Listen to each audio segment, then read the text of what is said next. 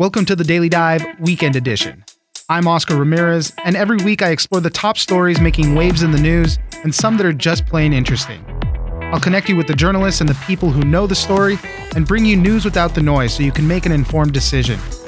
You can catch a new episode of the Daily Dive every Monday through Friday, and it's ready when you wake up. On the weekend edition, I'll be bringing you some of the best stories from the week. Here's an interesting science and medical story. Scientists have created a new, more powerful technique to edit genes. While most people may be familiar with CRISPR, this new method is called prime editing, and it offers more precise gene cuts with less errors. This new gene editing technique could enable the treatment for approximately 89% of genetic mutations that cause disease. For more on the story, we spoke to Jackson Ryan, science editor at CNET. This is a really exciting development for gene editing in general, and it comes out of David Liu's lab at Harvard, as you said, at the Broad Institute. David Liu's been working in this space for a long time, so he's very, very cluey when it comes to uh, how to edit genes, and he actually worked on a lot of the base editors. Now, I guess to really distill it down to its basic level, a base editor can change the letters of DNA, and CRISPR Cas9 can do the same thing, but prime editors have a really unique ability to find and replace entire swathes of DNA and do it without creating errors. And that's the biggest key and the biggest change over CRISPR and base editing is that there's such a low error rate. And really, at the moment, what's preventing this technology from being used in human therapeutics to treat genetic disease is the fact that the error rate is just too high for us at the moment. So it is a massive change, but it, I caution and say that this is actually just the beginning. This is a very proof of principle paper.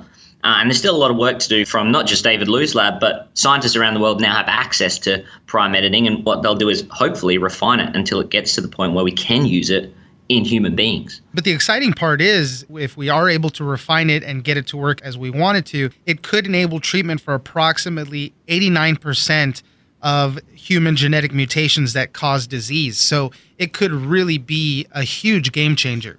Absolutely. I mean, game changing is definitely the right word. I think it's maybe a little bit overused uh, sometimes these days, but this is game changing in that being able to bring that error rate down is really what's hampering CRISPR specifically from being sort of used in human therapeutics. And I used the example of sickle cell anemia, which is something that Liu's lab did in this new paper. Sickle cell anemia affects your blood cells. So your blood cells take on a sickle shape and they actually become really sticky and they can't carry oxygen around the body as well. And in that disease, it's actually only a very tiny genetic mutation that causes it.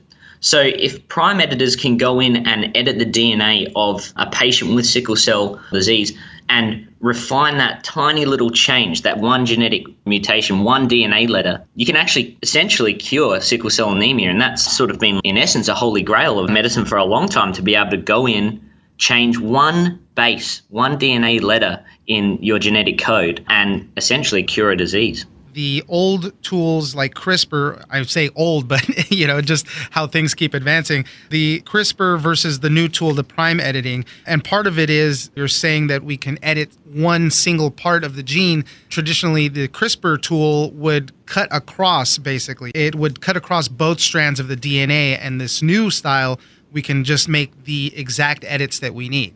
So CRISPR is often referred to as molecular scissors. Uh, and this is a, actually an example that David Liu gave in a press briefing before his paper went live. CRISPR's molecular scissors. So it comes in, it cuts the DNA strand, both because DNA is double stranded, it cuts both strands. And basically, to edit the gene, then what happens is the body's natural system repairs that break. So, depending on how it repairs the break, Sometimes you'll get the edit that you want, and sometimes you won't. You'll get something even weirder. So that's why CRISPR's sort of error rate is much higher because when those scissors come in and cut the DNA, they don't just cut the target that you want. Sometimes they'll actually cut DNA far away from your target site as well. It's 2012 the CRISPR paper came out. So CRISPR has been around for seven years and it's continually being refined. We're using different enzymes to make better cuts. We're making different complexes so that you can paste different letters into the gap that it creates with a little bit more efficiency. But it's not necessarily that it's old or that it's old hat anymore. It will still be used because it's so, so incredibly powerful. But prime editing, it doesn't cut both strands of the DNA. Instead, it actually kind of creates this, this little flap of extra DNA, and that is what gives it really high precision. But also, basically what it has to do is perform this secret handshake. So you and I, if we were, if we were handshaking now, we might do a fist bump, we go into a quick grab, and then we hit each other's elbows or something. I don't know. Whatever you do, Oscar, you tell me what sort of handshake yeah, you'd like to do. That, but sounds, that sounds about it, right. Essentially, with CRISPR, it's a single handshake. It's just nice to meet you sort of thing, and that's what happens with the DNA and CRISPR. But with prime editors, they kind of have to do this secret three-step handshake. And with a three-step handshake, there's more opportunity to stuff it up and be like, "Hang on, you got the handshake wrong." So I'm not going to let you cut here.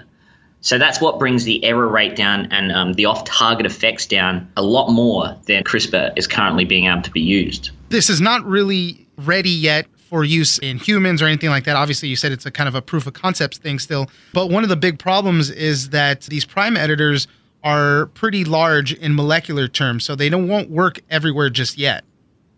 Yeah, that's exactly right. And it's something that they raise in the Nature paper from Monday. Basically, so far, they've been able to get up to 44 base pairs, so 44 DNA letters they were able to insert into a genome, and they were able to delete up to about 80 letters. So that's still quite big in molecular terms. And actually delivering that prime editor and the changes you want to make into the cell that's very, very difficult as it gets bigger and bigger.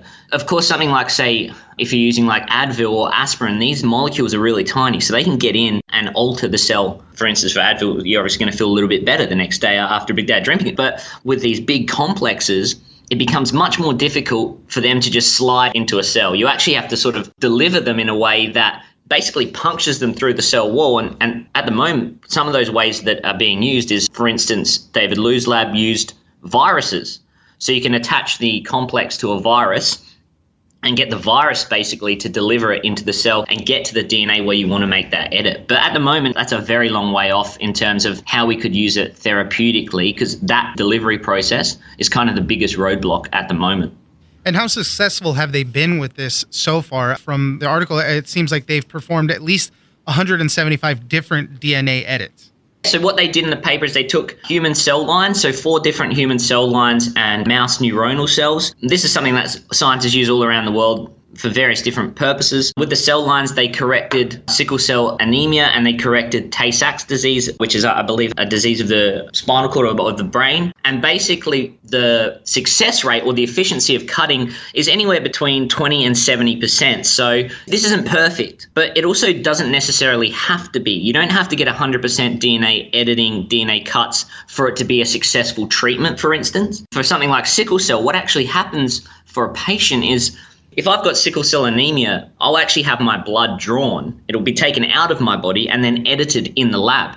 And then what will happen is that blood will be put back into my system with the edits. And actually, that is how you can start to treat sickle cell anemia. And indeed, with CRISPR, this has already started to happen in the US. So there's been a couple of patients that have already undergone this treatment. Off the top of my head, I don't have any sort of results for it, but I know that it's definitely started this year. So Prime Editors just essentially if they can bump up how successful that gene editing is, it could be pretty big for something like sickle cell anemia where the changes that you have to make are very minimal.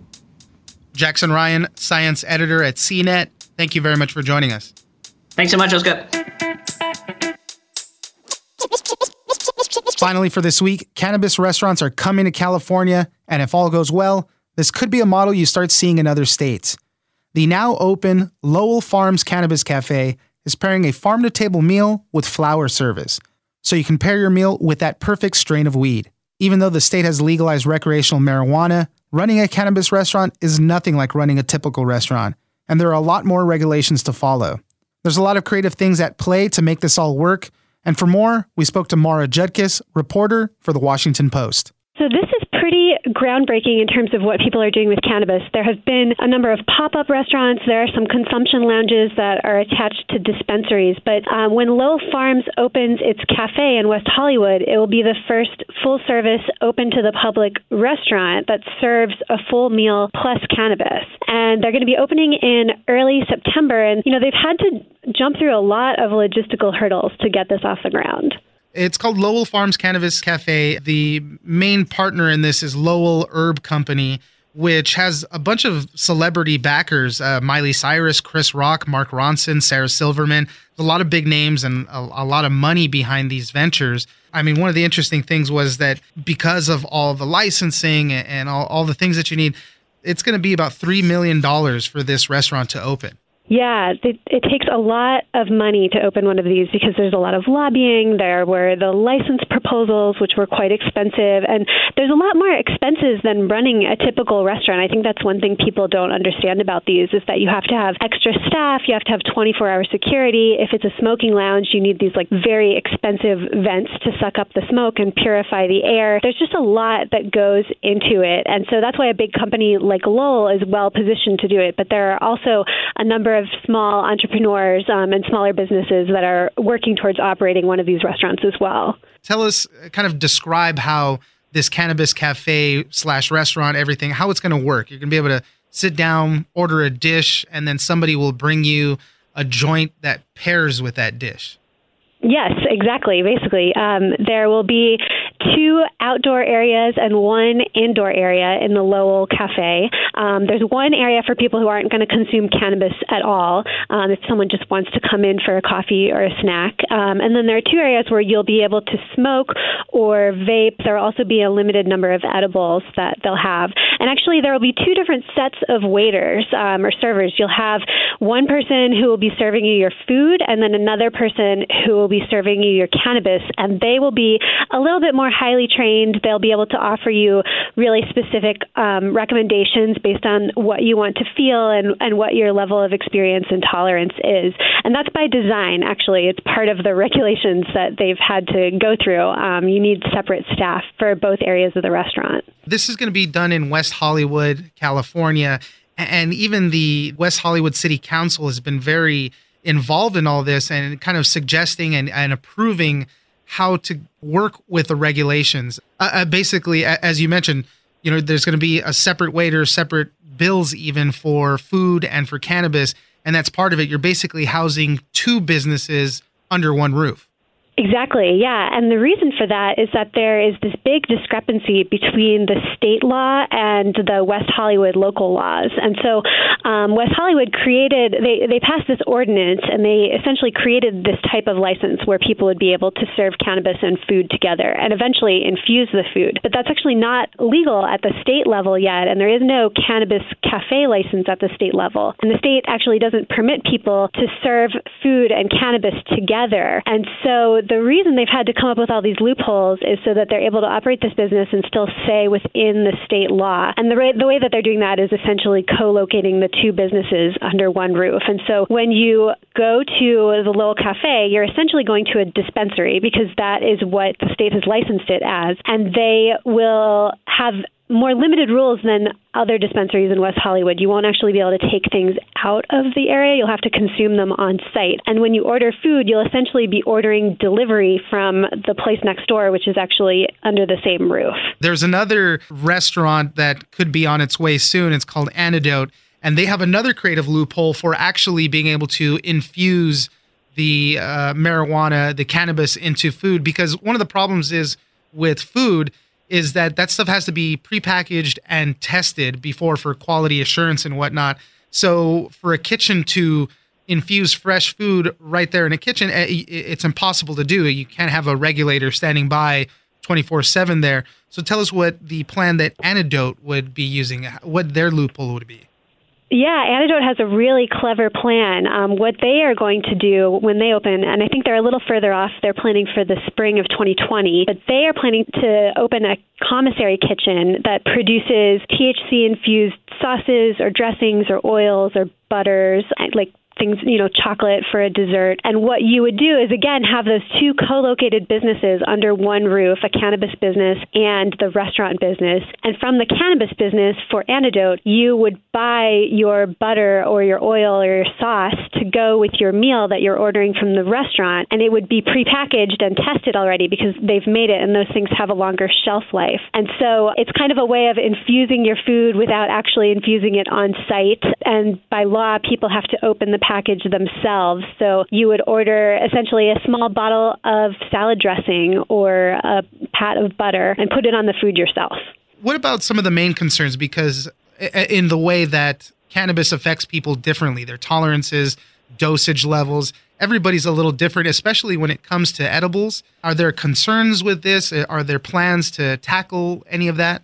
So the businesses are really aware of that, and I mean it's it's obviously in their best interest that guests don't overconsume, not just because it could get the restaurant in trouble, but also because they really want people to have a good experience and they want them to be regulars and come back often. And if someone gets too high and has like a really really bad night, they're they're going to be less inclined to come back. So it's in their best interest to make sure that people don't have too much. So those bud tenders, the people who are going to be helping people choose their cannabis, will kind of recommend a dose if people aren't very experienced or haven't had cannabis in a long time. They'll want you to start with a lower dose and then maybe amp it up if you aren't feeling anything. But they also know that edibles take a while to kick in. So they affect everyone differently. And I think that for people who are coming to these cafes for the first time and maybe are less experienced cannabis consumers, they're going to urge you to really consume consume it in moderation, and then as you continue to have experiences, then you can experiment with different things. But they really don't want people to be driving home if they are under the influence. They're going to help you get an Uber or a Lyft. They have security on site in case someone goes a little bit overboard, and they have ways of